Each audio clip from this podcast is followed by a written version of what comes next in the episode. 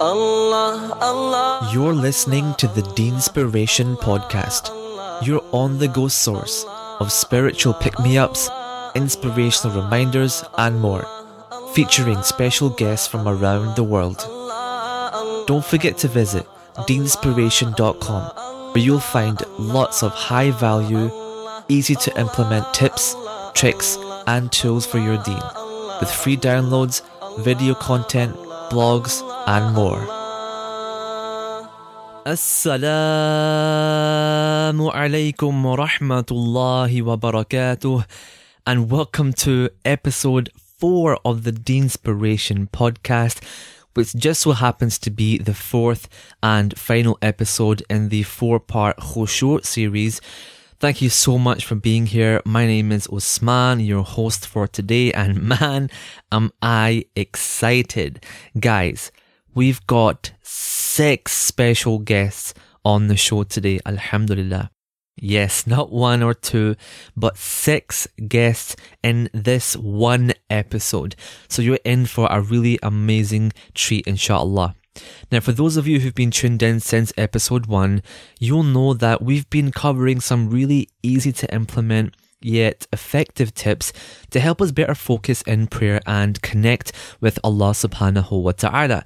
In other words, to attain that wonderful feeling of khushu' or tranquility and, and calmness and serenity and connection to Allah in the prayer.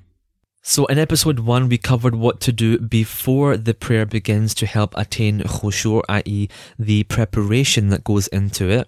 And in episode 2 we had some awesome tips for what to do when you've actually now started to pray and inside the prayer. And in the last episode, episode 3, we touched on how to keep that feeling, the hype, the buzz of khushu' going after the prayer is over and to keep connected with Allah subhanahu wa ta'ala. And if you haven't listened to those, go ahead and check them out too, inshallah, by scrolling back through iTunes or Stitcher, SoundCloud, or even the, um, the website if you're on deenspiration.com forward slash podcast. You can use the podcast player or wherever else you're listening to this from, inshallah, to check them out and get some context on what we're talking about today as well. Now, if you've downloaded our free 30 top tips for attaining khushu' in prayer ebook, which you can get, by the way, completely free at deenspiration.com slash tips for prayer. you remember that there was a bonus section at the end which was completely written by some special influential guests from around the world. And as I said, I'm so pleased, alhamdulillah, to have six of those guests here on today's show.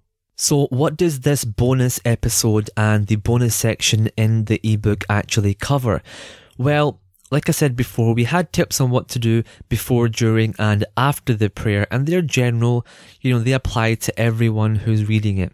But in the bonus section, there's chapters that are actually written and aimed towards specific types of Muslims because they each have unique challenges when it comes to focusing on prayer based on their life situation. So today we're dropping tips for those nine to five kind of workers or busy 24 7 entrepreneurs uh, khushu tips for the teenagers who have their own sets of challenges, khushu tips for new Muslims, and also for the mamas or parents who have to deal with a whole bunch of stresses as well. Um, and also try to keep their focus in prayer in tip top shape. So don't be going anywhere, inshallah. There's something here for everyone, I hope. Um, and it's going to be an awesome episode. Now, what's really awesome is that those who've listened to previous episodes have actually left some five star reviews on the podcast which makes me so happy because wallahi the reviews help us so much by number one helping us to rank on iTunes better especially when you leave a positive 5 star review if we rank higher that means that more people can find us iTunes likes us more and inshallah more people will benefit from the content and number 2 you know it motivates me and the team to keep going and providing a lot more content and also helps inshallah when you drop us you know, some suggestions on what we can talk about next. So, a couple of previous reviewers, we had the user uh, Sunni Believer who said, Super cool podcast, one to watch, amazing content. Thank you so much. User IH602 said, awesome podcast. Highly recommend to those seeking spiritual pick me ups. And as we mentioned in the last episode, user S Saeed01 said, absolutely awesome. Just what I needed for a Deen boost. Pure realistic tips for preparing for Salah and how even the prep before Salah affects the khushu in prayer.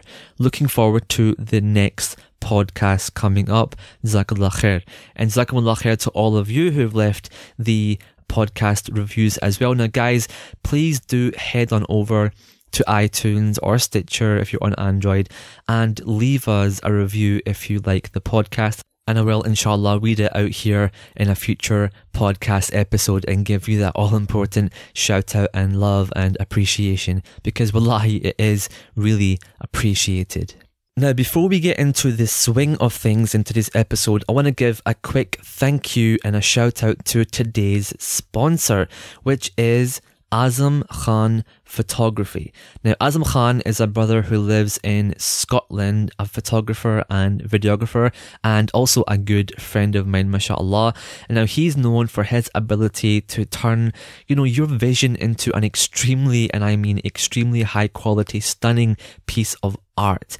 Um, you know, he's got experience filming a variety of videos. He's got a real knack for using his eye for detail, you know, exceptional lighting techniques, different camera angles, and he really knows how to tell a story with your video. I've had experience working with him in the past, um, with, uh, with the brand that I was part of as well, uh, Ramadan Legacy. We filmed our crowdfunding video with him, uh, with my professional 9 to 5 work as well. Did a great job. Even the Inspiration video for the Khushu promo, uh, he filmed it and it's fantastic.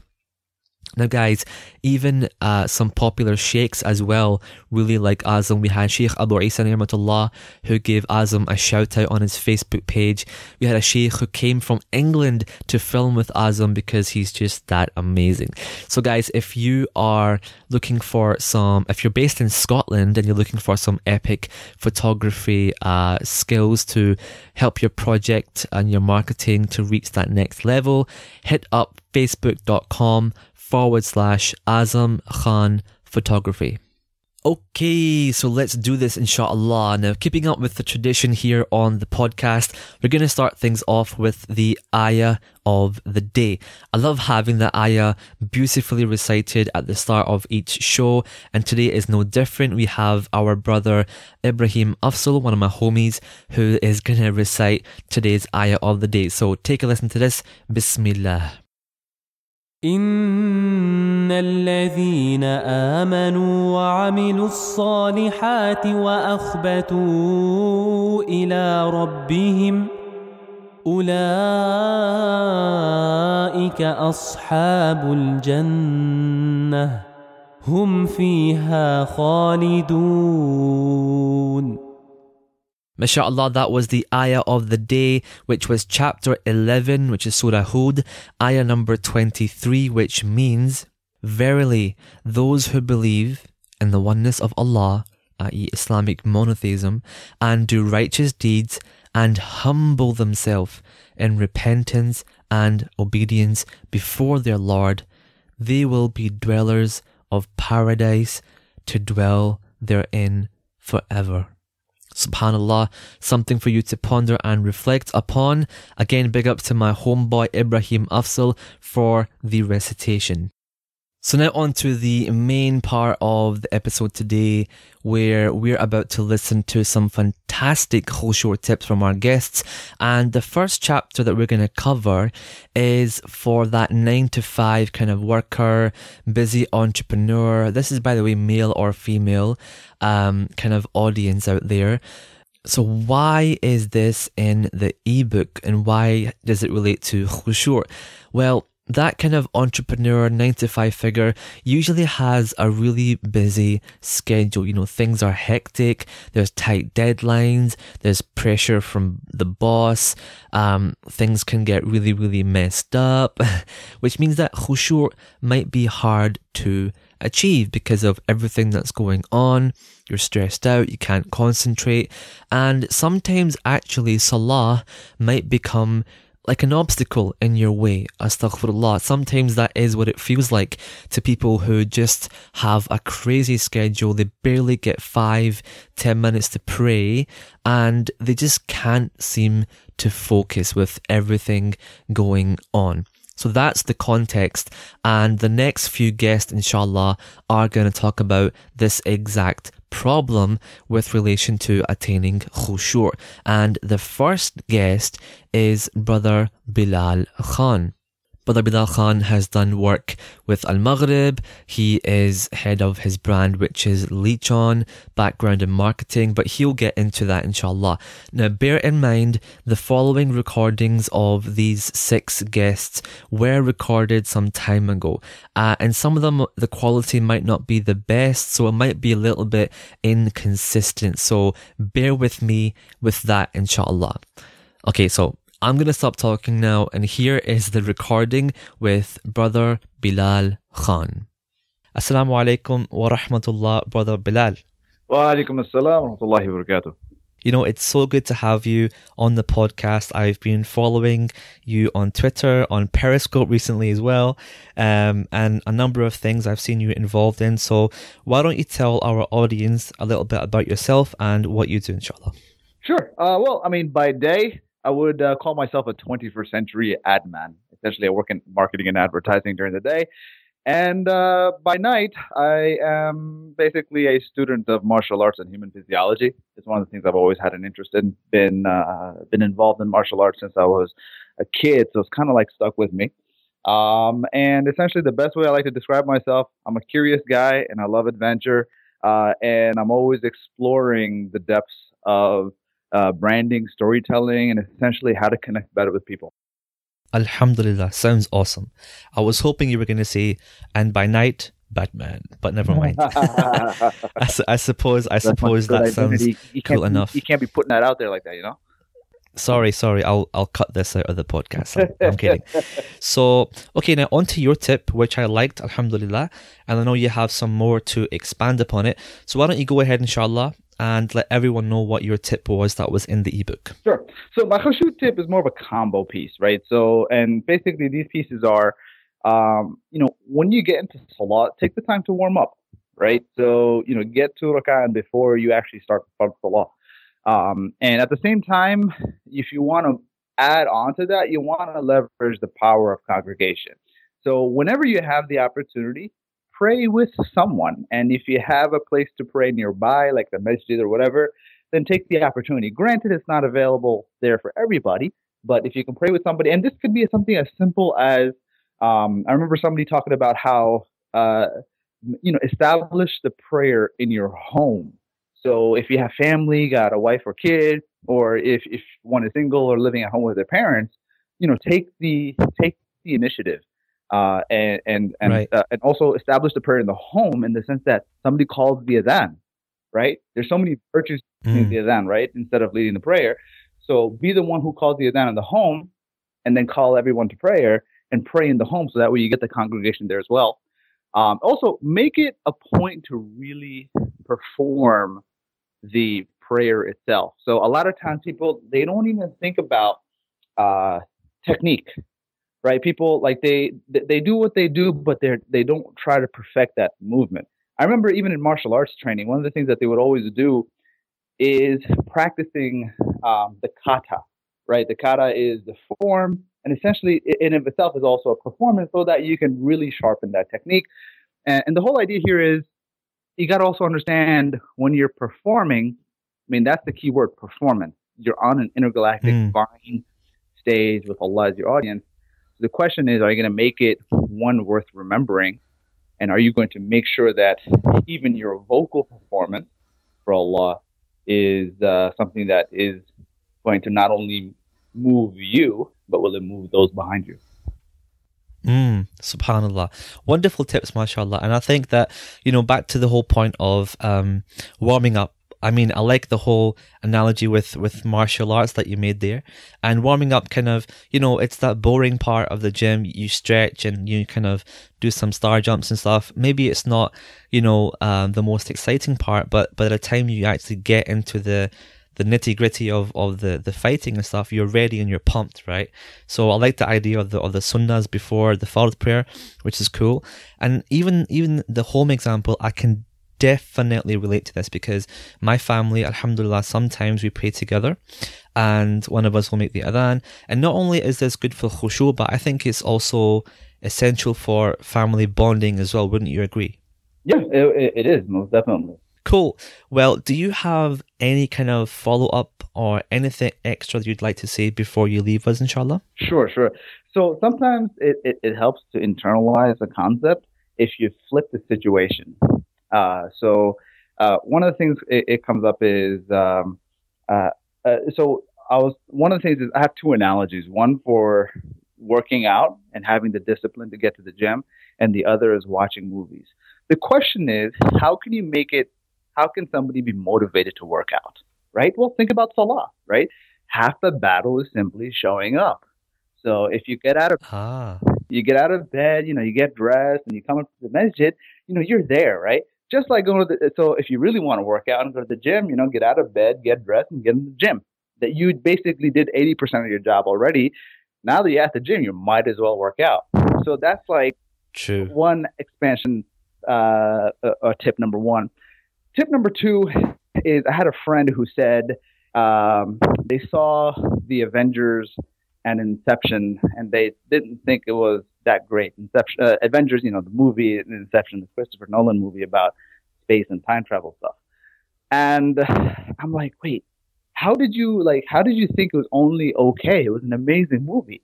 And he's like, yeah, it was okay. I'm like, where did you see it? He's like, I saw one on the airplane. I saw the other one on my phone. And I'm like, bro, the way that you watch these movies is like as if you're praying Qada Salah. Like you really want to get the uh, you really want to get the best experience of watching a movie. Well, you got to understand the the first the closest you can get to the source of the film, the better experience you'll have. So consider the premiere of the film. Where is the premiere? Well, what is the premiere of Salah, right? At Mecca, in front of the Kaaba, right? That's the Yo. place. So imagine if you really want to enjoy a movie, you got to go to the premiere of the movie, red carpet opening with the producer, directors, and actors. Now, not everybody has access to that, just like how not everybody has access to get to the Kaaba. So what's the next best thing? You can go to the uh, the nearest, closest, most awesome masjid nearby, right? So uh, what's the nearest awesome movie uh, theater nearby? You know, if it has an IMAX theater, you can go check it out. The one with the best sound system, the one with uh, where they basically tell you also, you know, just like in Salah, you got to give the movie its etiquette, where you know you got to turn off your cell phones, you've got to uh, kind of like dim the lights a little bit, put your focus on the screen, stop talking to your, uh, stop talking to people next to you, and just kind of like sit back, relax, and just kind of focus and get into it. Let go of the world around you. You can worry about the stuff around you after the movie is done. Um, and the other factor that also comes into play is um, the time in which you watch the movie. Because sometimes watching the movie during the holidays is better, just like how when you pray, you, you pray in Ramadan with everybody in a congregation as opposed to praying in an empty masjid, right? So just, mm. yeah, you want to have a great movie experience, go when the theater's packed. So this is a little bit of reverse psychology in terms of uh, so one can one can take it the other way. If somebody has a hard time, you know, getting khushu and salah, then uh, then think about what the etiquette is applied in regards to movies. Apply that to salah. And if you're already a really religious person, but you want to kind of enjoy the world a little bit, then consider the etiquette you apply to salah and apply it to movies or go to the gym. Mm-mm. I love it, mashallah. First time I've heard something like this, but it is really, really true. Like, you know, everything you said, it just fits in perfectly with, with the whole idea of salah. And like you said, that half the battle is getting there, and I can definitely relate when it comes to the gym. Although, alhamdulillah, I go very often. Sometimes you get there and you just don't want to be there, but the fact that you're there, you see everyone else working out, the motivation kicks in, and you think I might as well work out, do a few bench presses or something. So, I mean, alhamdulillah, it's fantastic. al- Also, just like, yeah, you might show up, but not every workout is gonna be awesome. Just like how not every salah is gonna be like, hey, I was in it. You know, there's gonna be great ones and there's gonna be weak ones, and Mm. that's just the nature of human existence. Alhamdulillah. Well, listen, Belal, thank you so much. The tips have been wonderful. You've added a whole new flavor to the whole khushu conversation here on episode four. I'm sure everyone has benefited, inshallah. Now, for those who want to benefit some more from your work, where can we find you online? Sure. Uh, just look for me on any social platform as Venture Back. V E N T U R E B A K.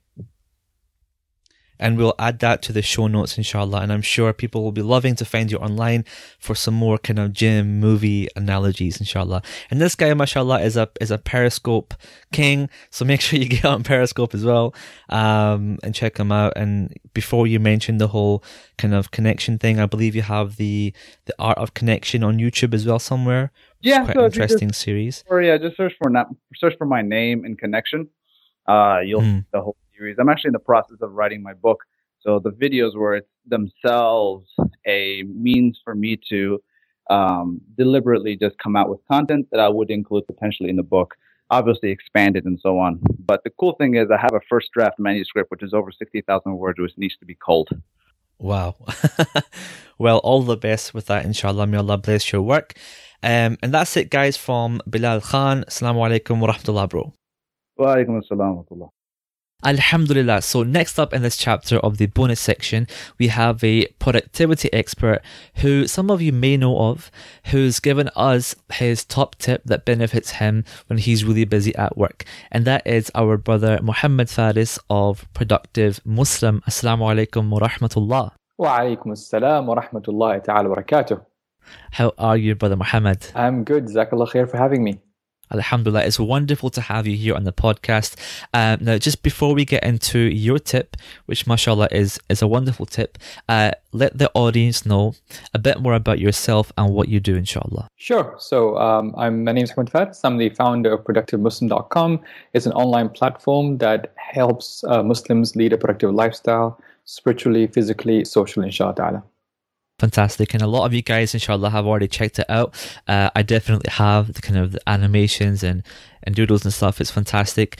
Um, okay. So based on, you know, you, you've had a lot of kind of experience with, of course, productivity. You've, you've done kind of workshops and, and seminars and stuff. And of course, we are in the chapter of the ebook, which is all about the nine to five worker, the entrepreneur, someone who's always on the go, busy lifestyle, right? So, what do you think, uh, personally, from your experience with different people, are the kind of main reasons that people in this lifestyle have a lack of khushu in their prayer? Okay, very, very good question. I think the challenge most of us have, and again, I'm not excluding myself, is that um, when we get so engrossed in our work and so engrossed in the day, whether it's meetings, calls, and we sort of there's such sort of short-sightedness that comes to, to ourselves when we think oh i got to get that meeting or i got to make that call or i just got to finish this project or this presentation. That by itself puts our mind into like you know sort of zoom in focus complete kind of full, full focus on one task. And it's very hard to break away from it. It's actually very very hard because you're putting a lot of energy a lot of resources to really make sure that something happens. And then you hear that then or your your phone beeps or the little calendar on your on your uh, laptop sort of pops up says it's Dhuhr time or it's Asr time Yeah. and there's that urge that you know that very simple urge says yeah sure you'll get to it but just five more minutes or I'll get to it, but just I just need to make sure I get this done properly so it's it's really it's it's a very very hard sort of, sort of um, point to be in because it's so tempting to take that five steps to take those extra five minutes. And you know it's not going to be five minutes but more than five minutes. Yeah. it's so tempting just to ignore uh, you know say I'll, I'll delay it later. Or even if you really really have to you probably just like rush it out of the way because when you come back to, to that to that work environment. So i think that's the biggest challenge is being able to completely disconnect especially when you're engrossed and for that i always tell people two things that kind of inspires me to sort of disconnect is that I first heard this. Um, there's a hadith from Muhammad sallallahu alaihi wasallam that says, "La barakallahu fi amalin ba'd al-adhan." Allah subhanahu wa ta'ala does not have put barakah in a work that's done after adhan. Oh. And that for me was a huge, huge almost realization that wow, barakah has been removed. Yes, I might be getting something done, but the barakah is removed. And I'm thinking, would I want to get something done without barakah? So that's number one. Number two is to almost to uh, pre-plan. So you know, for example, you know that dhuhr is going to come up soon, is to try to wrap things up before the adhan comes up. So it's not like you, you get caught off guard. It's not like the salah times are surprise times for us every day. Yeah, yeah. exactly when the salah times are going to come. It's not like, oh my God, it's salah time. So if you're going to have meetings or you're going to have calls or you're going to have something, try to basically realize in the back of your mind, okay, I got to pre-plan for this and make sure that I, you know, I don't, I don't. Um, there's one scholar who said, do not put something between you and salah. So if you don't put a meeting, don't put a call, don't put a project between you. So just just keep it always like you know what it's salat time. I'm gonna make sure I'll get there and not be uh, basically busy with it. So those are the challenges. Just just that disconnection because once you're engrossed, it is so hard unless you pre-plan and of course you realize that the barakah is removed if if you continue working after there. Then Mm. You know, subhanAllah, I can definitely relate because alhamdulillah about a month or so ago I got a new job and the, the, the time schedule and just being in that environment of busy, busy, busy. The, the checklist is, is crazy to get things done. And then you're looking at the clock because where I live, there's no adhan, there's no loud adhan, uh, uh, you know, in the streets or whatever. So I have to rely on the alarm or my, my phone buzzing. And you're right, there is that temptation to say, ah, inshallah, 10 minutes, 10 minutes. And before you know it, the prayer's about to finish. And then you pray really, really quickly just to get back to uh, the work. And it ruins the khushu, subhanAllah. absolutely, absolutely. Yeah. Okay, so now on to your tip. Now, your tip was quite cool. Uh, something that you personally do, which kind of bounces off what you just said. So if you don't mind, inshallah, just sharing that tip that you have with our audience. Sure. So what I normally do is I set an alert uh, 13 minutes before when I'm supposed to head out. Now that means so let's say Dhuhr is at two o'clock. So I would set an al- so and I'm supposed to leave the house let's say 1:45 or one or office 1:45 to get to the masjid at two o'clock and pray on time. That means my alarm would be set at 1:15. So I put a 30 minute alert before, like half an hour before I'm supposed to walk out of the door. And that gives me that time to start that wrapping up time. Like, you know what, half an hour is a solid wrap up time. So even those five minutes, you know that I got to wrap up time. And also it tells me that, you know, because I know, for example, if I leave at 1.45, then I'll definitely, you know, make it masjid um, and have some time to pray sunnah prayers and, and, you know, comfortably get to the masjid. So it gives me that buffer a lot of us what we do is we have this warped understanding of how our time works. Kind of think of Superman. I'm going to get there like you know instantly. We, Yeah. we, we don't realize it takes like a minute to come down the stairs, a minute to put on the shoes, a minute to get in the car, a minute to drive out of the mm. driveway or the office. All those little minutes add up. So if you know exactly how long it actually takes you, not just 10 minutes, meaning what Google Maps tell you, but actually the, from the moment you get off your desk to the moment you actually enter your foot in the masjid, that by itself it takes to be probably realize 15 20 minutes sometimes. So making sure you put a half an hour alert before then so that you you kind of so you know what i'm wrapping up. I'm i'm um, i'm help i'm turning off what i call turn off the fan. Because our mind sometimes when they are in overdrive mode it's like it's so hard to turn off that fan in the mind because you know you can't just jump from from doing your work and sort of jump into prayer. You need that time to slow down. That's why there's hikmah why there's a time period between adhan and iqamah is that 20 minutes or 10 minutes? Is to help us kind of just you know ease ourselves into salah not just jump straight from salah right into iqamah so, uh, right into into the salah itself so yeah so give put a 30 minute alert before the time you're supposed to walk out of your door and you need to find out what that time is because you need to realize exactly how long it takes you to get there. And once you do that then at least then you then inshallah ta'ala you get there on time you'll be more relaxed you won't be stressed when they're done you know when you say oh my god it's 145 i gotta rush you know you've already known for half an hour that you had to leave at 145 so that helps a lot and it's funny, even though I put it every day, it's almost like caught me off guard. Oh, it's 115. I've got to get, ready. Even though you know the time, even though like it- the salah doesn't change that much, especially Yeah. like, when you have set iqamah times. But as soon as you that pop up, you know, comes up 140. Oh, we got to get ready, and it really just helps to slow you down, and it's been very, very mm-hmm. helpful. Alhamdulillah. Alhamdulillah, fantastic. Now, for those who maybe don't have a masjid nearby, um, you know, or those who just would love to implement this tip, you know, half an hour to turn off the fan just sounds great, but their boss is on their case, they have a report to hand in at this time, uh, you know, the assistant messed up something, so they have to do it themselves. Deadline, deadline, deadline. Uh, they might only have five or ten minutes to kind of uh, zone out. Um, and some people might not even have the chance to even leave for prayer or even pray at all, uh, unfortunately. So for those people who just manage to squeeze something in for five minutes mm-hmm. uh, and don't get the time to really, you know, uh, turn off that fan, what advice would you give to them to just at least savor those few minutes that they have for the prayer? I think for us, uh, we really need to prioritize Salah in our lives. Unfortunately, we, I mean, we don't really prioritize Salah. Salah is the last thing in our checklist, just like, for example, eating healthy food or exercising regularly or, you know, things that we know we should be doing it's in that same bucket. You know, the things we know we should be doing, but we don't actually normally do, right? If I tell you journaling, mm-hmm. exercising, mm-hmm. eating healthy, uh, most people say, yeah, yeah, we agree that. Unfortunately, we added salah to that bucket. So we kind of follow mm-hmm. the same rules like with those things. Like if I have time, I'll do it. If I don't have time, I won't do it. But if we really, really, really make salah the utmost priority in our life, saying this is the number one priority no matter what, then it will come across whether it's negotiating your new job, whether it's negotiating, you know, the, the deadline for a task, where they're saying, you know what, fine, I'll get it to you done today, but guess what? I have to go and make sure that I they're prayer. So I think that prioritization has to be very, very clear. And these are the tests that you get every day. Because I mean, with all respect to all the work that needs to be done, you know, salah is what will be questioned on in the day of judgment. The first thing we question on, not the deadlines, not whether you've handed your work on time, but the you know the work you do. Now, having said that, I'm not saying that people should slack on their work and not do their work or just run off you know salah for half an hour, but they should also you know build that salah into their daily, just like they have an appointment, just like a call, just like they have a you know a meeting. They will turn up that meeting on time. They will have that call on time. So same thing. You have a call with your Lord every day, five times a day. Get there and make it a priority.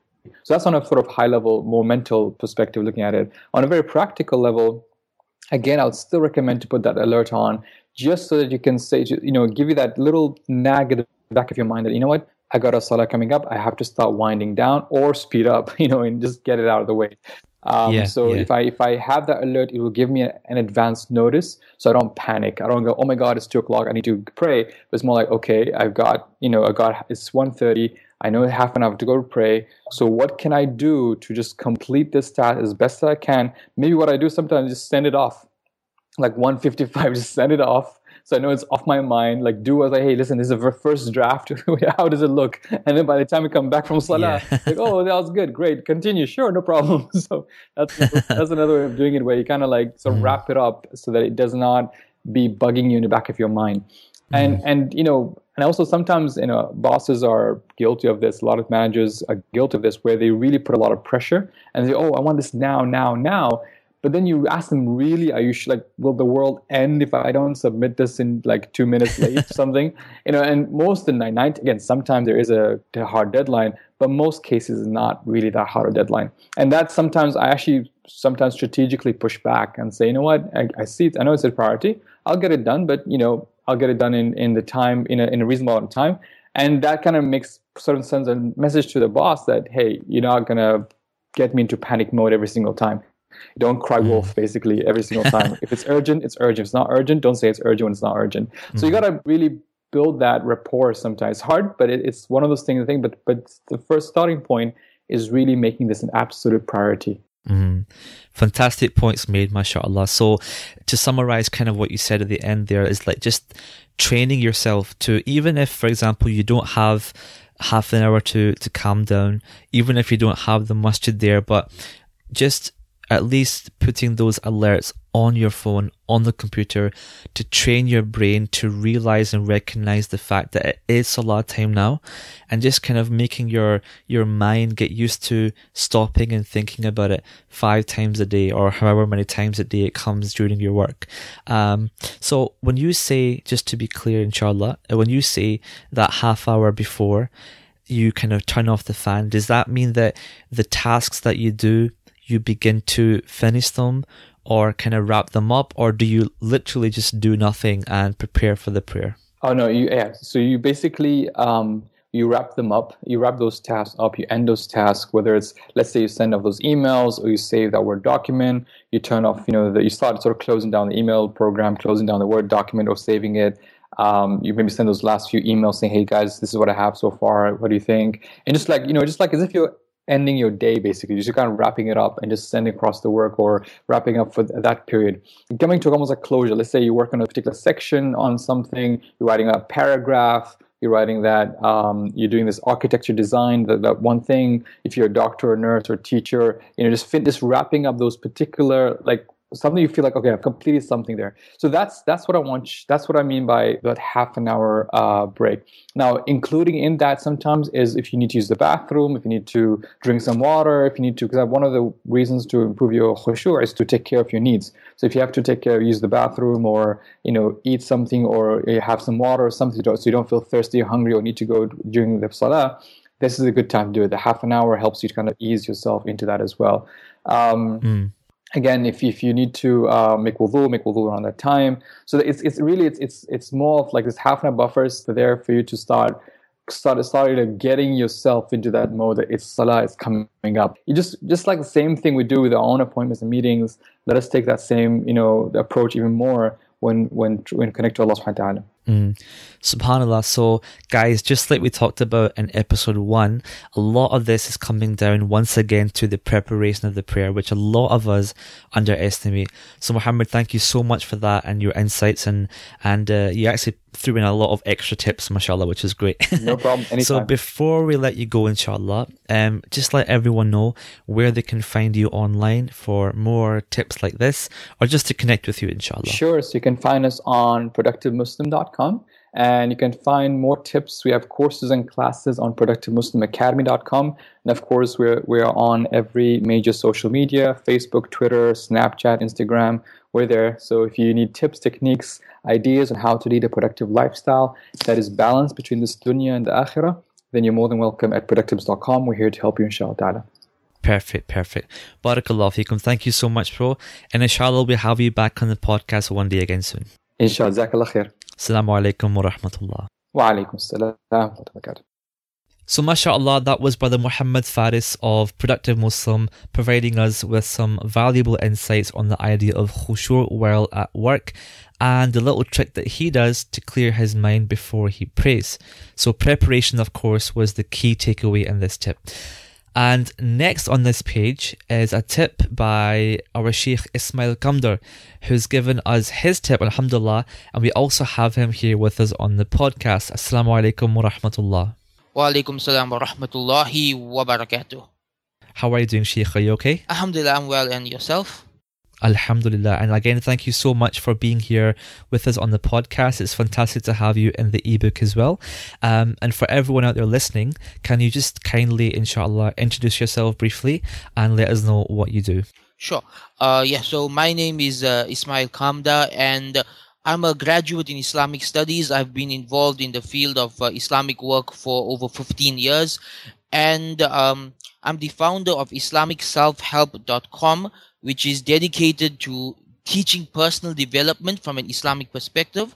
Um, the author of multiple books and the head teacher of the Islamic Online University, as well as a radio presenter, homeschooling father, and quite a few other things which uh, I forgot to mention right now. Yeah. So, mashallah, you're up to a lot of things, definitely, which actually makes you perfect for this section of the ebook, which is why I chose you, inshallah, as well.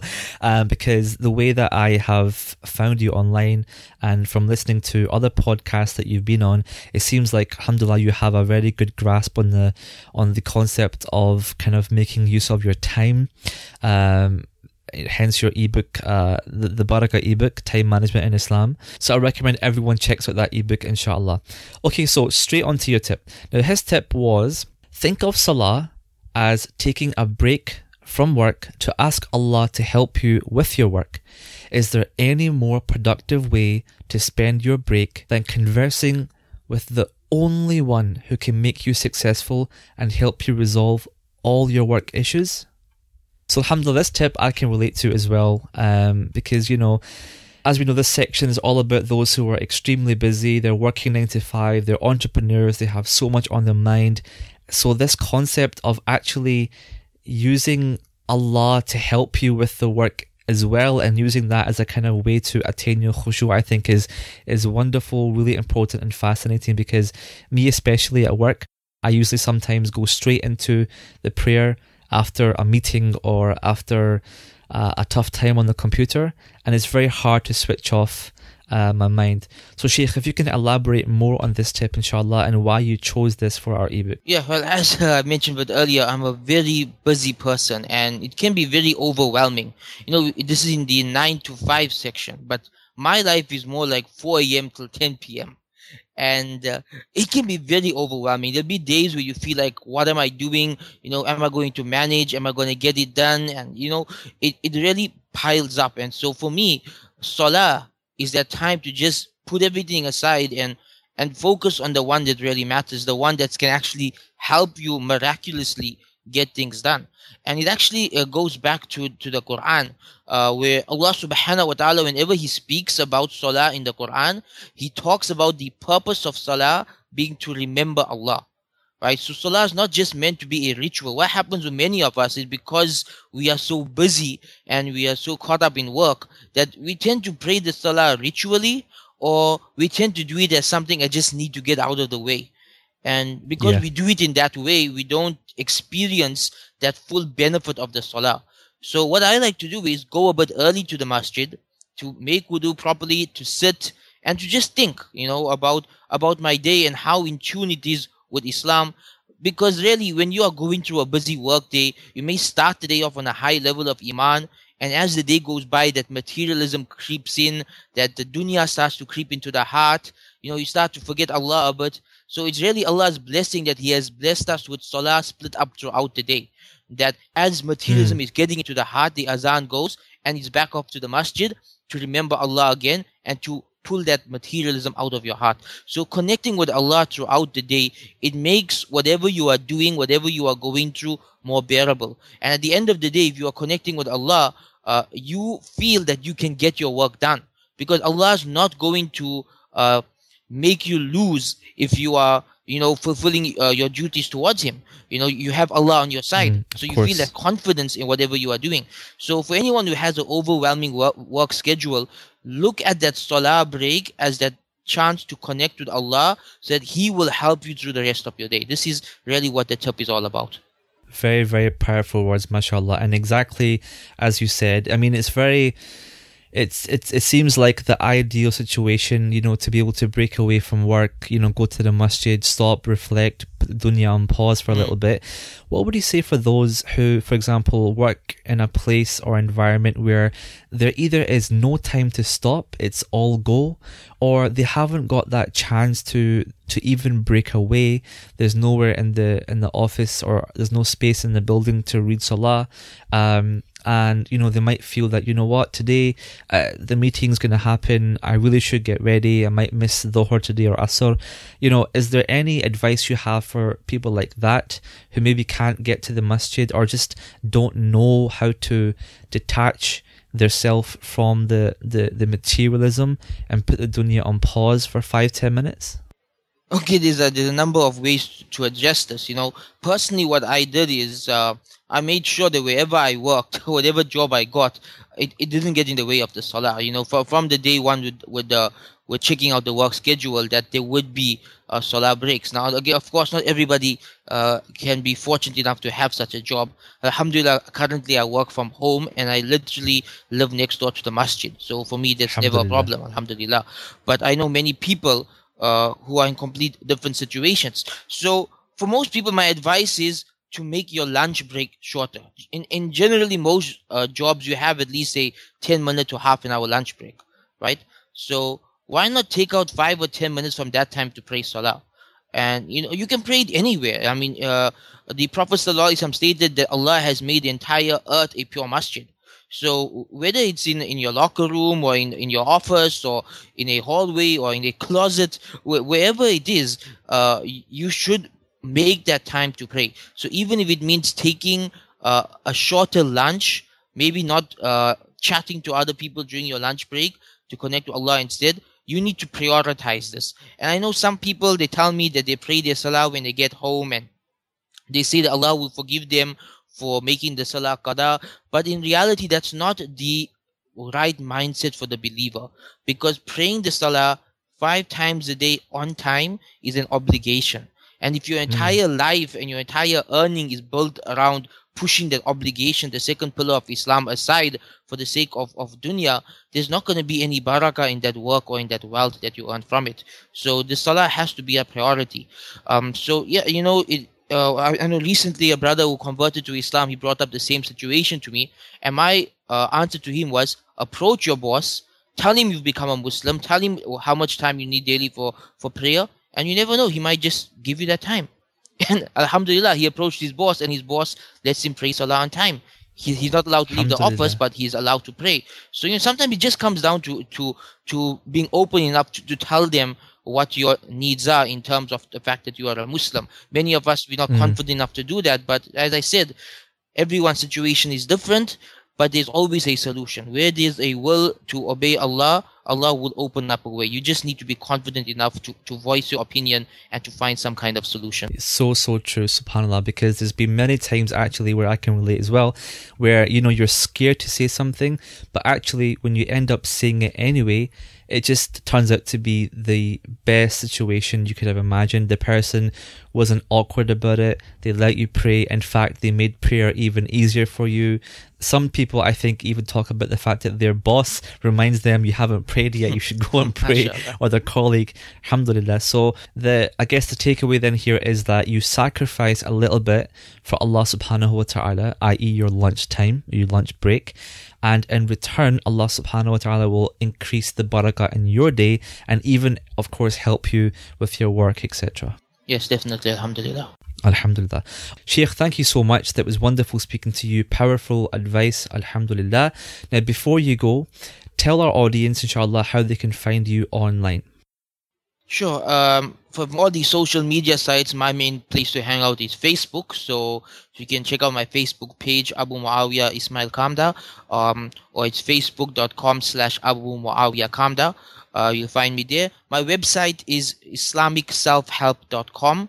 That's my business website, my personal development website. I also have a personal website, abumuawiyah.com. Uh, so those two websites are, are mine. And uh, yeah, if you want to join my classes, I am part of the Islamic Online University uh, teaching faculty. I'm actually the head teacher there.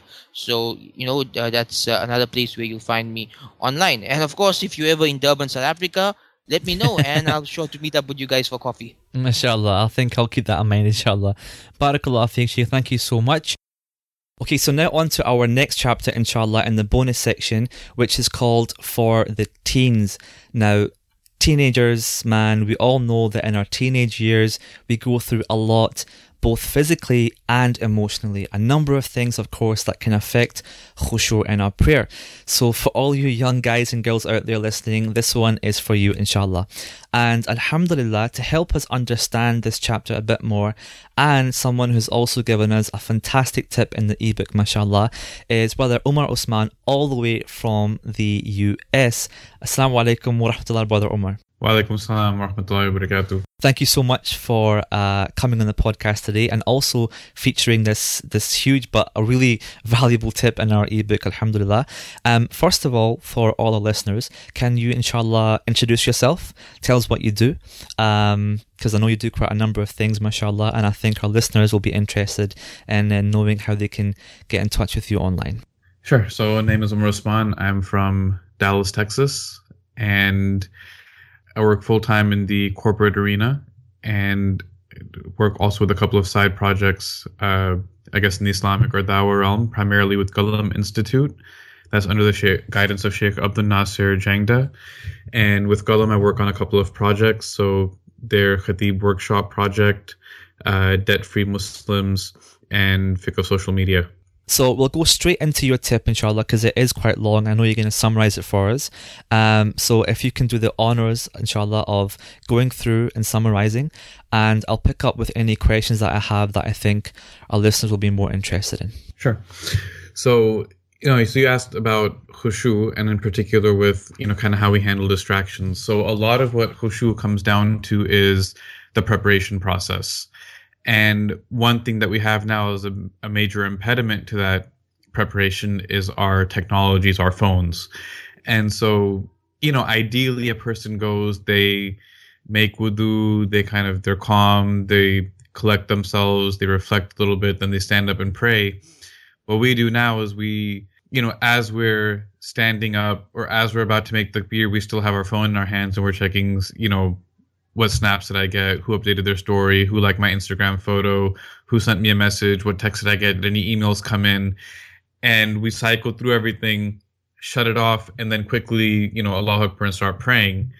And so, because that's kind of the last, you know, immediately we jump from that to prayer, then while we're praying, it's very hard to concentrate. You know, it's hard to ramp up that level of cognizance in your salah. So you're always Yeah. thinking, did anyone did anyone like my photo? Did anyone reply to the message that I just sent? Did anyone, you know, do this? Did anyone post that? And so we're just constantly going, going, going. Our mind is wandering.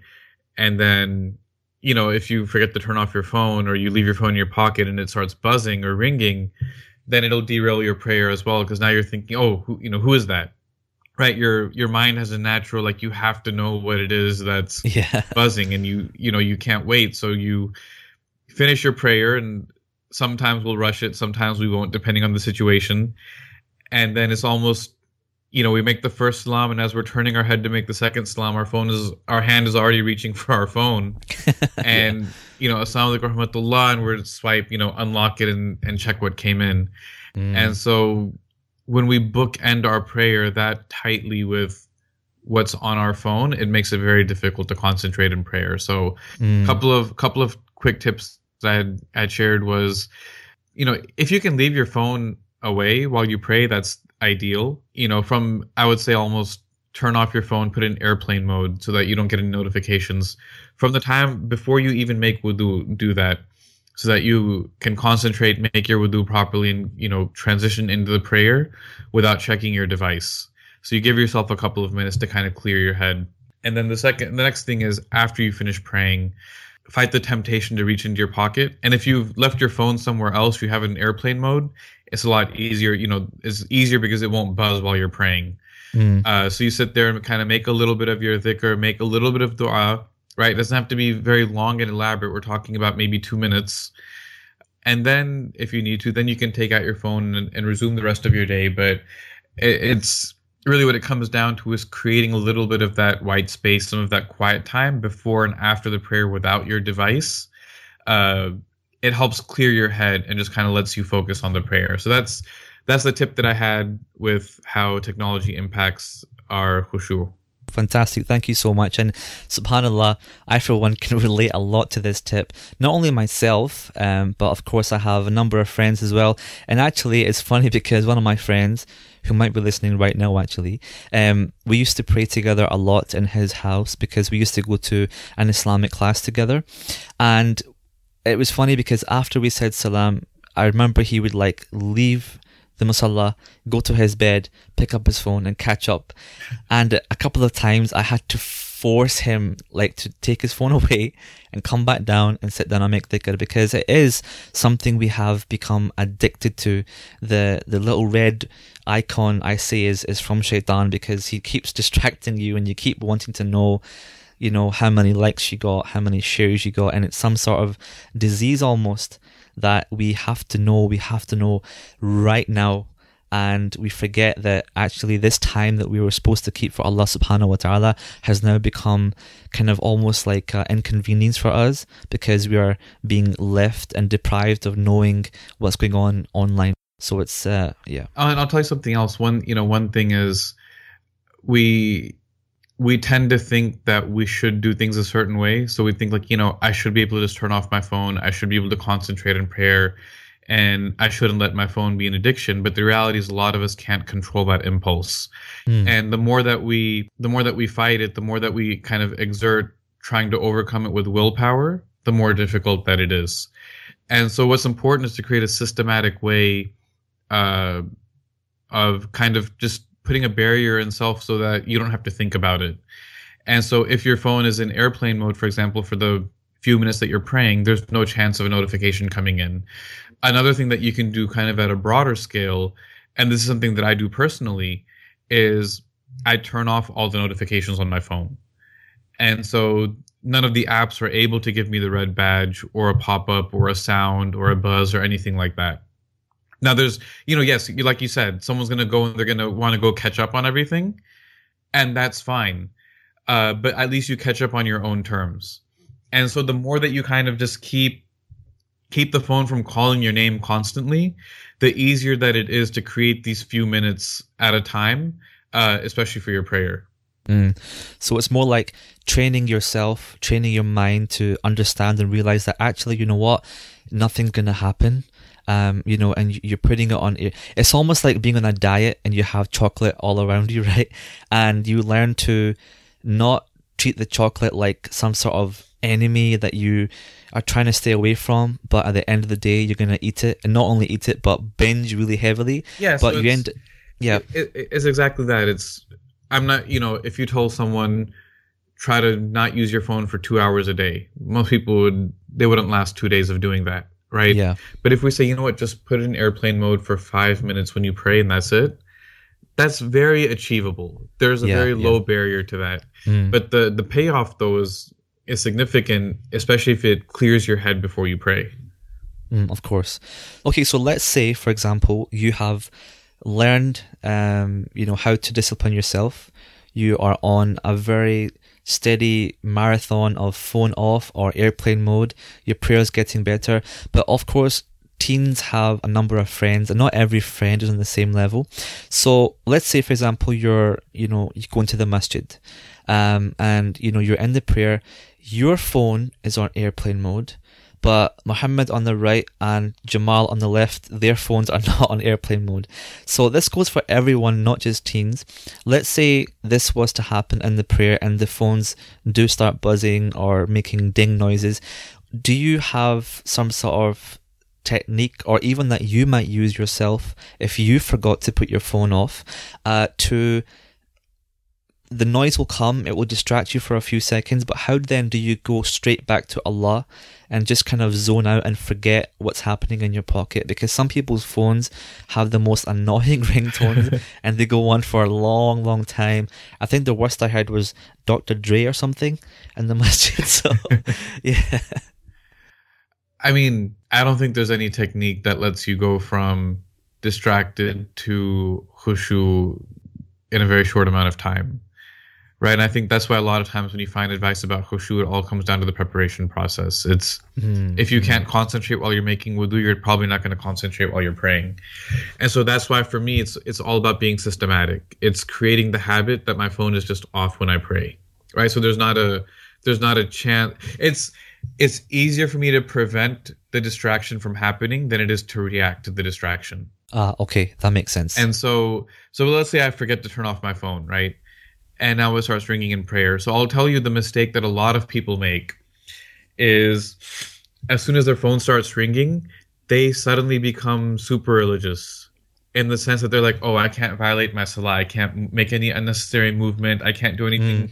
I don't want to violate my prayer. And so they end up ruining everyone else's prayer by letting their phone ring yeah. right? So I would say one thing is if your phone is ringing, like just go ahead, take it out, turn off the sound, you know, make it stop. Uh, that's the most important thing is just go ahead and make it stop. And yes, you're going to lose some of your concentration, but for me, it's you should have just had it off to begin with. You should if you if you can't remember to turn it off, you're probably not going to have a high level of concentration anyway That's true. your mind's already going to be thinking about a lot of different things and so Mm. that's one thing with your own phone if it's if it's someone else's phone then i mean you got to do what you got to do you just have to deal with it it's to me it's no different than uh, a baby crying or a kid running up and down the rows Right, right. Okay. you know or the something happening with the microphone the microphone making noises those things are going to happen it's we just you know you just have to deal with it uh Yeah, okay. there's i don't i don't have an easy answer to it No, no, I, I guess it was a difficult question because you're right. There's no, you know, super kind of switch button that you can just have that takes you from distraction to khushu. We're- We're not like sahabas. yeah um, and just finally, before we finish, inshallah, so we've talked about technology and social media. To follow up, uh, kind of on the same kind of target audience, which here is our teens, uh, brothers and sisters. What other uh, issues do you think? Now, this is a broad question, so maybe top three. Uh, other issues that you think um, affect our teenage brothers and sisters uh, and their khushu in prayer that could be prevented. Similarly, just like a, a phone can be turned off. Uh, there's obviously so many things that we think about, but we won't go into them too deeply. But do you think there's any that are important to mention? Because right now they're listening attentively, inshallah. So I'm quite a bit removed from my teens, but you know, I think it's for me it's usually the social situations right? So a lot of times uh, at that age you're much more uh, you know you're hanging out with your friends more and more tightly. And so a lot of times there's a lot of like this is going on that's going on or someone has drama someone has this going on.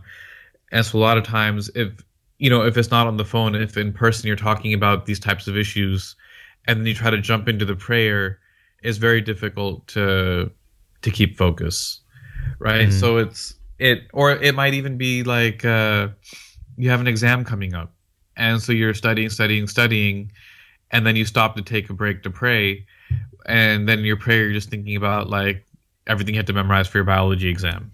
Yeah. You know so it, it, for me it really it doesn't matter what the particular issue is. For me they all come down to your mind is going to think about whatever it was that you were thinking about right before you started praying. And so the more time that you can give yourself to prepare and just try to get in that mode, uh, the easier it is to shut off those distractions and kind of train yourself that when it's time to pray, I have to turn off those other things and shift my focus here. Uh, but if you know, so it requires kind of turning those other things off, whether it's something social, whether it's technological, whether it's studying, whether it's work, uh, kind of turning those things off, giving yourself a little bit of time to clear your head, refresh, like I said, make wudu, and get into the process of praying. That makes it a lot easier than running full speed on one of those, one of those other things slamming the brakes and jumping into the prayer. Mm-hmm. Okay. So the key takeaway today uh, is preparation. Yeah, exactly. Fantastic.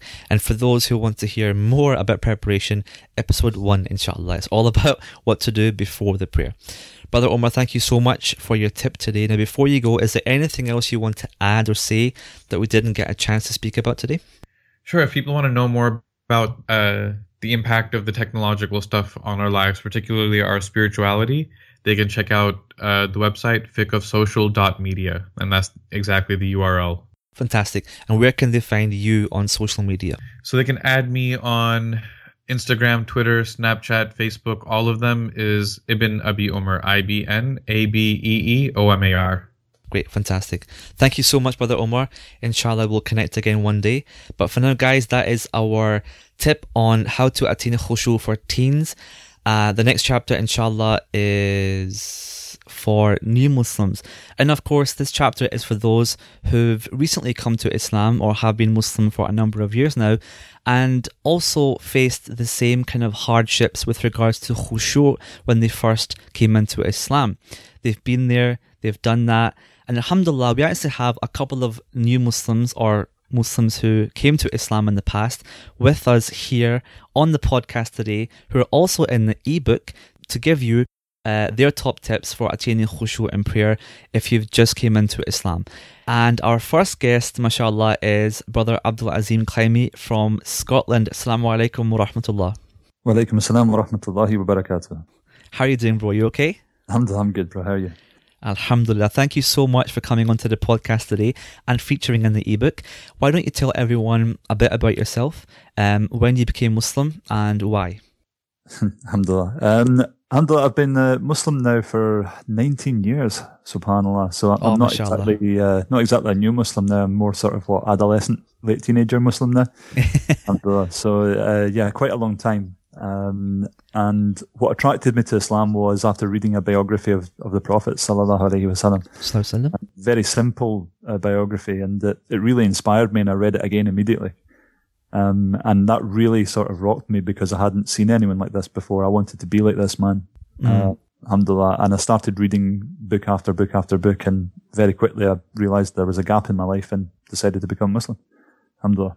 Mashallah, fantastic. You know, I love to listen to uh, kind of revert stories. There's so many. Um, mm. But the occurring theme seems to be, you know, uh, researching, reading, mm. Uh, becoming inspired, which kind of makes me, as a born Muslim, a little bit kind of, uh, I guess, ashamed in the sense where I wish I had done as much research with as much conviction as those who came into Islam did at first, right? Um, alhamdulillah. Anyway, okay, now on to your tip, mashallah, which is quite good which said, quote, with the inevitable information overload that a beginner will take on, it's easy to become preoccupied with the stuff you need to remember. Allah subhanahu wa ta'ala has given us a constant, regular reminder, however, to help us focus on what we are actually trying to achieve in prayer. We open every prayer with Allahu Akbar, which literally means Allah is greater, as in greater than everything else. And we use this to dismiss the chatter of the world as we focus on our Lord. It's no accident that we repeat this so regularly at key points in each rak'ah.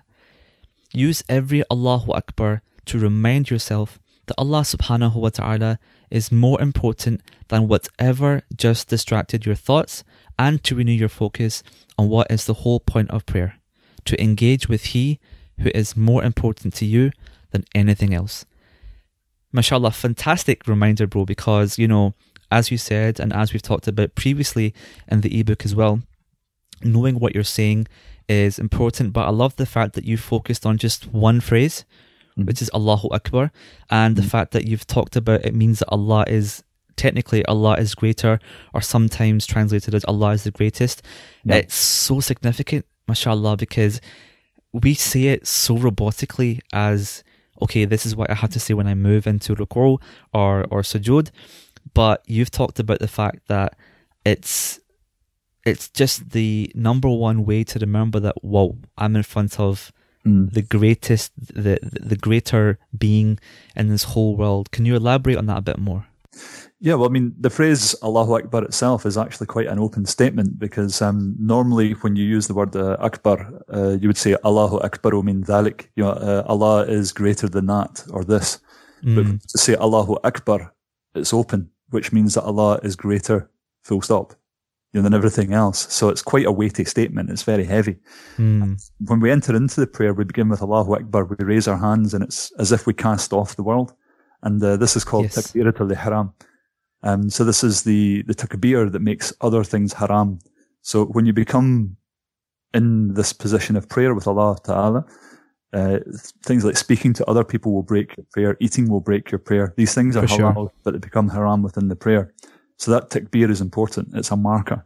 And every takbir that you go through uh, in the prayer is another remarking of that position that you have. You're alone with Allah uh, in your heart and alone with Allah in your intention and your actions. And Allah subhanahu wa ta'ala says in uh, Surah Al-Baqarah in Ayah 152, if I remember rightly, He says.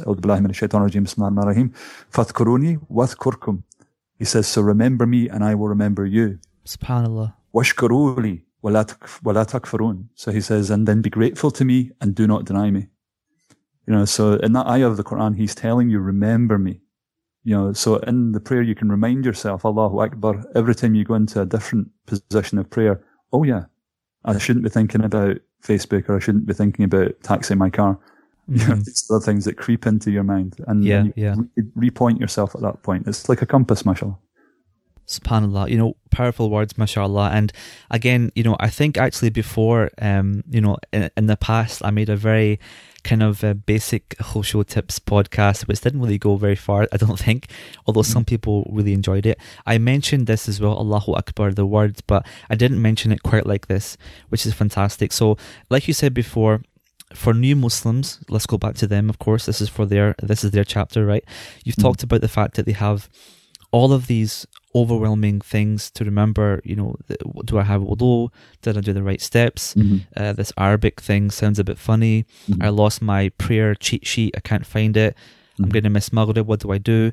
So, in a sense, do you think that out of everything they have to remember, mm-hmm. which they find difficult, out of the words that they're kind of trying to put together and are just about putting together Fatiha or, for example, Surah Al Ikhlas, mm-hmm. would you suggest then that out of everything that seems so difficult, the one thing that they should focus on um, to really help them realize and fathom the enormity of their situation right now mm-hmm. and to help join all those pieces together and bring their heart back to where it should be is this one phrase, Allahu Akbar. I feel for me it's important because this is the whole point of the prayer. You know, is the fact that you're recognizing Allah's position and your position in relation to Him.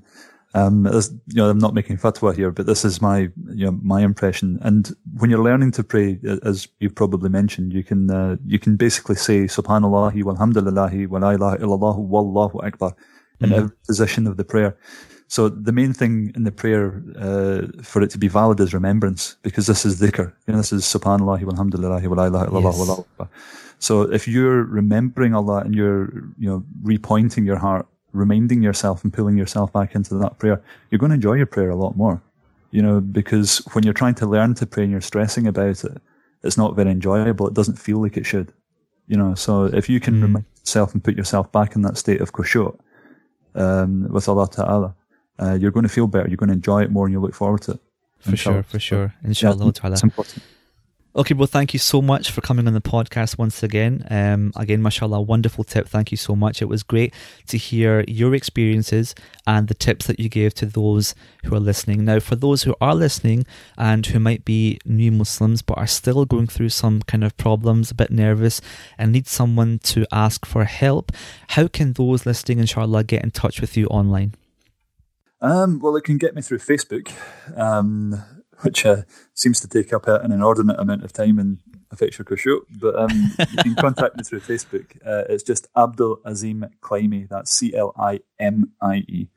Um, so they can Facebook me, uh, or they can they can get me by email um, at pathways to Islam at gmail.com. Fantastic. And is that a new project you're working on? Yes, it is. Yeah. Fantastic. I'll put that in the show notes, inshallah, and they can contact you if they so wish. Barakallahu feek, bro. Assalamu alaikum wa rahmatullah. Wa alaikum salam wa rahmatullahi wa barakatuh. Okay, guys, now the sixth and final guest on today's episode is Sister Sumaira Zaheer, who runs a blog online called the Muslimah Mommy. And she's given a pretty awesome tip for the section in the ebook which I mentioned before, which is called For the Mamas. Now, this actually does apply to the fathers too. Now, why on earth is this section in the ebook in the first place? What does this have to do with khushu'? Well, I once spoke about the ebook online on, on Facebook and a Muslim mother commented talking about how she hopes that the ebook would give tips for, you know, Muslim mothers.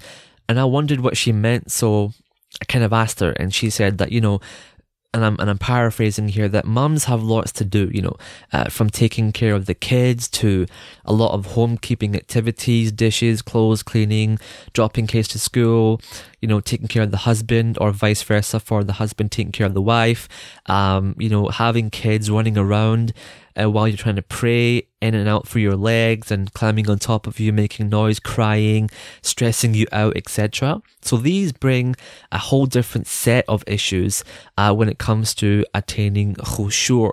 Um, now, we did talk about the 9 to 5 entrepreneur, uh, 9 to 5 worker, or the 24 7 kind of entrepreneur, or the teenager. Um, I'm not saying that you can't be a mother and a father and be one of those at the same time, or a new Muslim. You can actually be part of a number of these groups that we've talked about today. So bear that in mind. This is just a kind of a general discussion, inshallah, in case you're thinking that I'm, I'm kind of stereotyping here. I promise you I'm not. So when I went online and found the Muslimah Mommy blog, I thought, okay, what better person to ask about this than somebody who already is online and has an entire space dedicated for Muslim mothers, right? So, um, we're actually going to get into that interview with Sister Sumaira in a moment, but first, actually, let me read to you the other tip in this section from mothers, which is by Ustada Alima Ashfaq. Now, she didn't write this specifically for the ebook. I asked her to write something, but she was a bit busy. But then I saw this thing that she wrote on, on her Facebook page and it was perfect. And so I asked her and Alhamdulillah, she gave me permission to use it in the ebook. Um, and she wasn't able to make it on the podcast. So inshallah, let me just read this out, which is her tip. Here goes. She said, I laid Zakaria next to me as I prayed Asr, and it was going well. I was connected and he was playing, but then midway, as I went down in sujood, he grabbed my headscarf and we had a scuffle. It was real. In my mind, I was, Allahu, please let go, Akbar, whilst I freed myself, and it was comical. Then he has the audacity to start giggling, distracting me once again as I made an effort to regain my concentration. I really appreciate knowing what I'm saying in my prayer.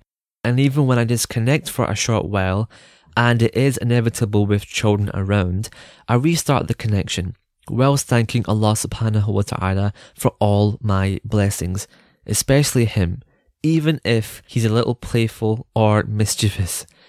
It's important not to lose the love of your prayer when the children come along. Make an effort to revive it every day by reading on concentration, reading Quran, and seeking knowledge through listening to talks, even whilst changing your baby, as all these factors will help you remain connected.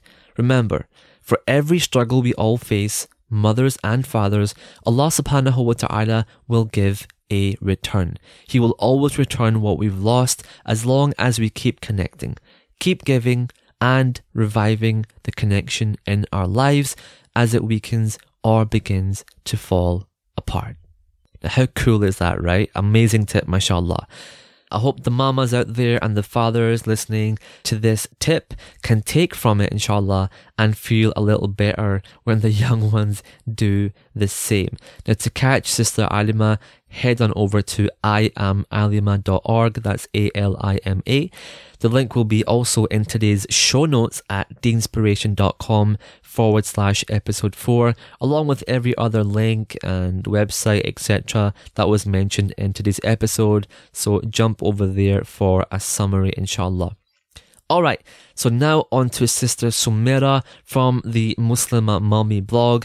Just a heads up, this connection wasn't so great back then during the interview, so the audio quality isn't the greatest, so forgive me for that. I'm sure you can still make out what she is saying, inshallah. So her tip goes a little bit something like this. Mama, we all know how difficult it is to pray with young children in the same room, right? As a mother of three children and another one on the way, inshallah, I definitely am aware of the struggles that come with praying. There have been so many times where I had to restart my prayers over at least twice due to the interruptions of my children. But I never stopped praying with them in the same room because they need to see me praying. That's how they will develop the love of prayer themselves. So my tip for the mothers is to encourage your children to pray with you. And if they are too young to pray, then give them some items to keep them occupied, such as building blocks. The aim here is to keep them busy so that they don't distract you during prayer time. Alhamdulillah. And that was Sister Sumaira. Assalamu alaikum wa rahmatullah. Wa alaikum assalam wa rahmatullahi wa barakatuh. Thank you so much for having me. Thank you so much for being on the podcast. I mean, to have the Muslimah mommy on the podcast is quite mm-hmm. cool. Alhamdulillah. So, first off, um, I introduced you a little bit, but inshallah, if you can just tell our audience um, a bit more about yourself and what you do, that'll be fantastic, inshallah. For sure. Um, so, my name is Sumaira Zaheer. I was born and raised here in Canada, Edmonton, Alberta, to be exact. Um, I have three children, another one on the way, inshallah, and I run a blog called themuslimahmommy.com, where I share my parenting tips and my parenting stories and basically my journey as a Canadian Muslim mother raising my children in the West. Um, and I also am a writer, and I've written articles for Productive Muslim, Islamic University, um, Islamic Online University, um, just to name a few. Sounds really, really cool. I mean, I think it's uh, a very um, selected niche or a niche, you guys call it over there in the US and Canada, I think. Yeah. Um, uh, online, which is cool. So, um, tell us more about why you chose to uh, talk about Muslim mothers in particular. I just felt like online there weren't that many blogs or websites or platforms for information. Um, there were just for mothers in general, but not Muslim mothers. And why our case is unique is because we have to fit in, you know, uh, fasting during Ramadan while taking care of your children or uh, incorporating five prayers into our daily routine and then also keeping up with motherhood duties. Um, as well as, you know, maybe the way that we dress, so the hijab and how to encourage our children to love the hijab. And um, I just felt like there was nothing really out there for us Muslim women in particular. So I decided mm-hmm. to share my journey and my tips. Um, and I had so many women ask me, so I thought, you know what, I'm just going to put everything all together in one blog, and you know that way it's there for anybody around the world to read. Mashallah, well done. And I think that a lot of Muslim women out there will benefit. Uh, once again, guys, that is the muslimahmommy.com. Uh, and I'll link it, inshallah, in uh, the show notes as well. So back to your tip, which, mashallah, was very good. Thank you so much for that. Um, now, you mentioned a couple of things there that you said, you know, women have to go through, uh, whether it's Ramadan or, you know, the clothes they wear, etc. Let's now take it back to, of course, the context of khushu' and prayer, which is what these uh, podcasts and this ebook is all about. So, from your experience and maybe experience that you have from speaking to and engaging with other mothers out there, what do you think are some of the kind of main challenges that a mother out there listening right now probably is also going through uh, with respect to prayer and concentrating as well as having kids in the house? Um, I think finding the time. Once you become a parent, um, you find that, you know, you haven't slept enough. There's so much housework to do. You know, your kids need your attention and sometimes you're so exhausted. You, you don't have the energy to really do anything. But I, mm. yeah, and I find that sometimes if you just wudu, it kind of refreshes you, you know, um, and then you bring your children into the prayer room with you. And, you know, it's a time to connect with your children as well because they're in that room with you, they're observing you. And even, you know, before and after prayer, you can talk a little bit about Islam, and, you know, get them excited for prayer. Um, and it's, it's, I know it's hard, but, you know, it's, sometimes when there's so much chaos going on as well, it's a nice break for the kids to be like, you know what? Stop what you're doing, turn off that TV, turn off the computer, put your iPads and whatnot down, and um, let's mm, let's mm. go pray. You know, and it's a peaceful time, um, and the kids enjoy it too.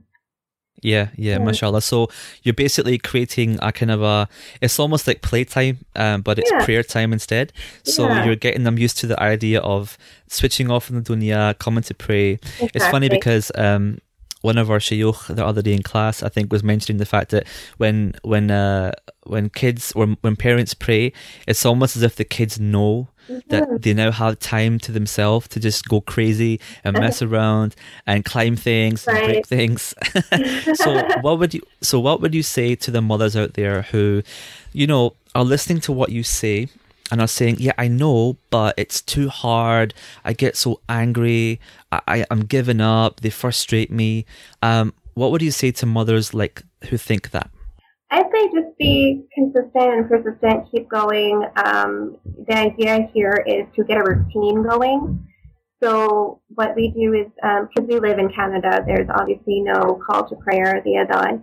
So we just have a clock at home. As soon as that gets off, uh, uh, turns on, the kids, they know, oh, okay, it's prayer time, and they drop what they're doing. And it's just building mm-hmm. that routine. Also, um, you know, if they're in that room and, and you're struggling, you know, with your prayer because your child, like you said, is climbing and, you know, banging things and you yeah. just have to have a set of rules and be like, look, it's prayer time. And how about you sit? And okay, if you do not want to pray with me today, that's fine. You can sit and watch me and play with these blocks over here quietly and wait till I'm done praying and then we can do something fun together or you know here's a piece of paper and, and you know here are some crayons you know go crazy and scribble on the paper um, mm. yeah just to keep them busy to keep them occupied so that they're not destructing the house Yeah. Your mind is on the prayer and not, oh my gosh, what are my kids doing? Yeah, right? yeah. So you have some sort of like a reward system almost in place. Like, okay, Mm-hmm. if you sit quietly and pray, then we'll we'll chill together afterwards. We'll play. Uh, I'll you know I'll do this with you. I'll tell you a story, ice cream or whatever. So For sure, yeah, and that and that does help. Um, I noticed my oldest daughter; she's always had a love for prayer. My second daughter, uh, not so much.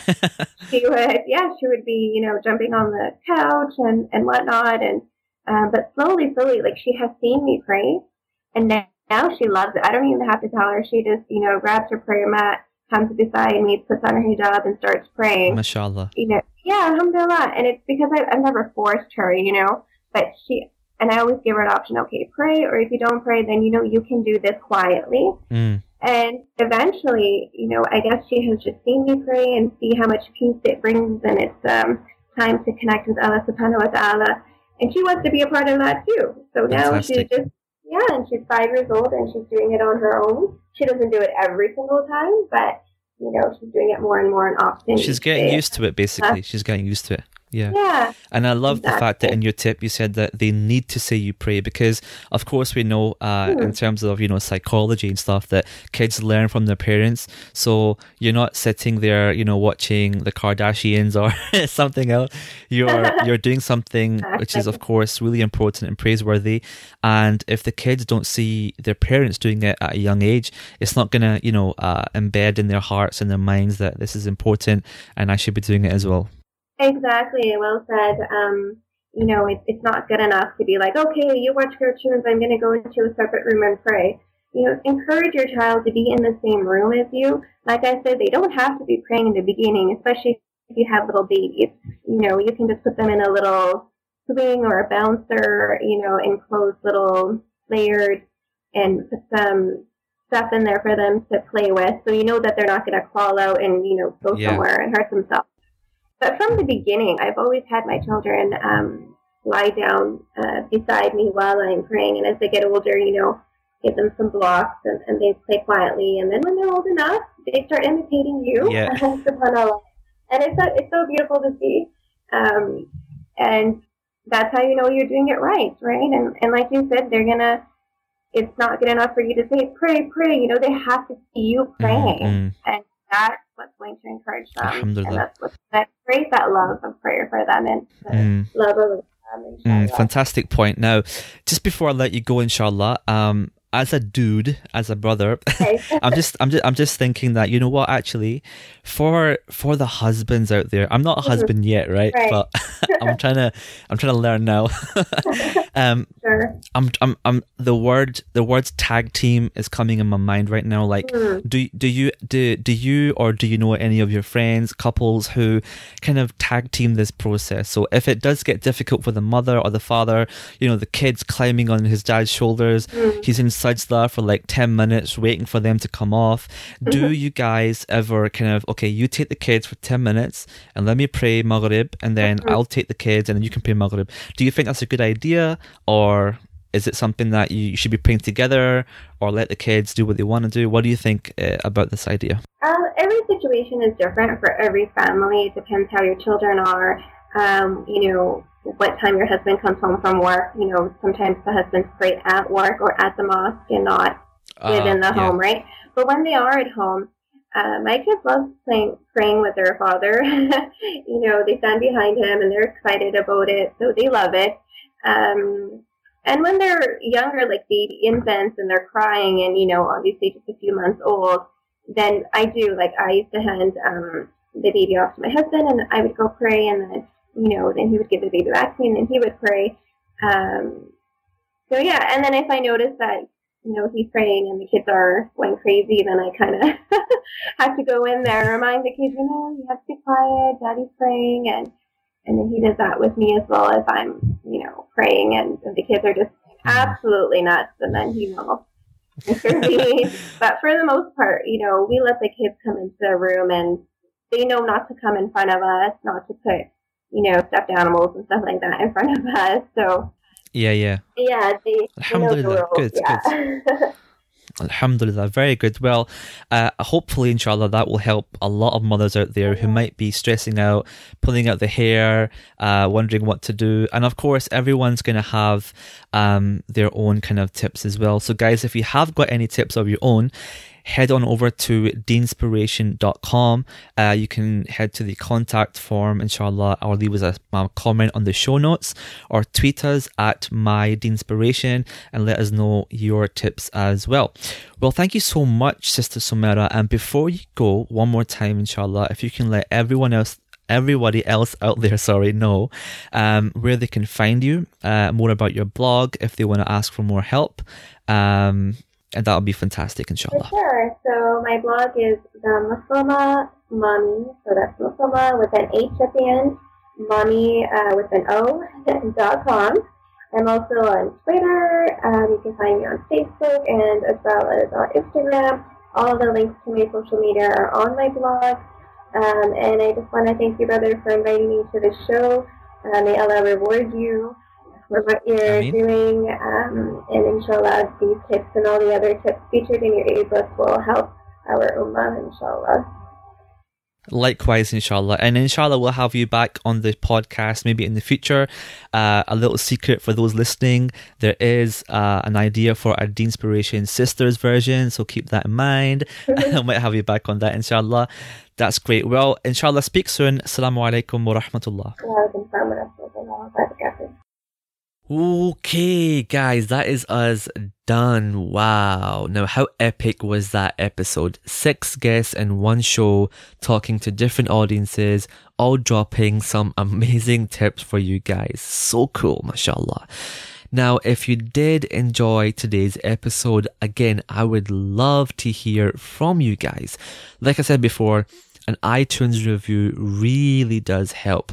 So if you're an iTunes user or iPhone user, please do head on over to iTunes, inshallah, on the podcast page. Give us that amazing five star review and inshallah, I'll be here to read out your review in a future episode. They are all read, okay? They're not ignored, I promise. And if you're an Android user, you can jump onto Stitcher, which is an app for audio and podcasts as well, which is S T I T C H E R Stitcher. Uh, and again, just jump onto the main podcast page and you can leave a review there. Don't forget, guys, I've mentioned a number of links today and the guests have too. Just jump to deenspiration.com forward slash episode four for a summary of this entire episode with all the links. Uh, you can click and go straight to what I've mentioned before with regards to the reviews or the website, um, and also to get connected with our guest today, inshallah. Well, that's it from me. Stay tuned for some more podcasts coming up, inshallah, and some free content. Stay subscribed, stay awesome, stay blessed, and don't be shy. You can connect with us as well.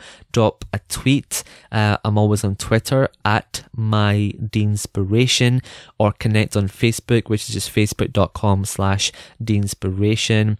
Until next time, I've been your host, Osman, and I can't wait to have you back in the next episode. Assalamu alaikum wa rahmatullahi wa barakatuh.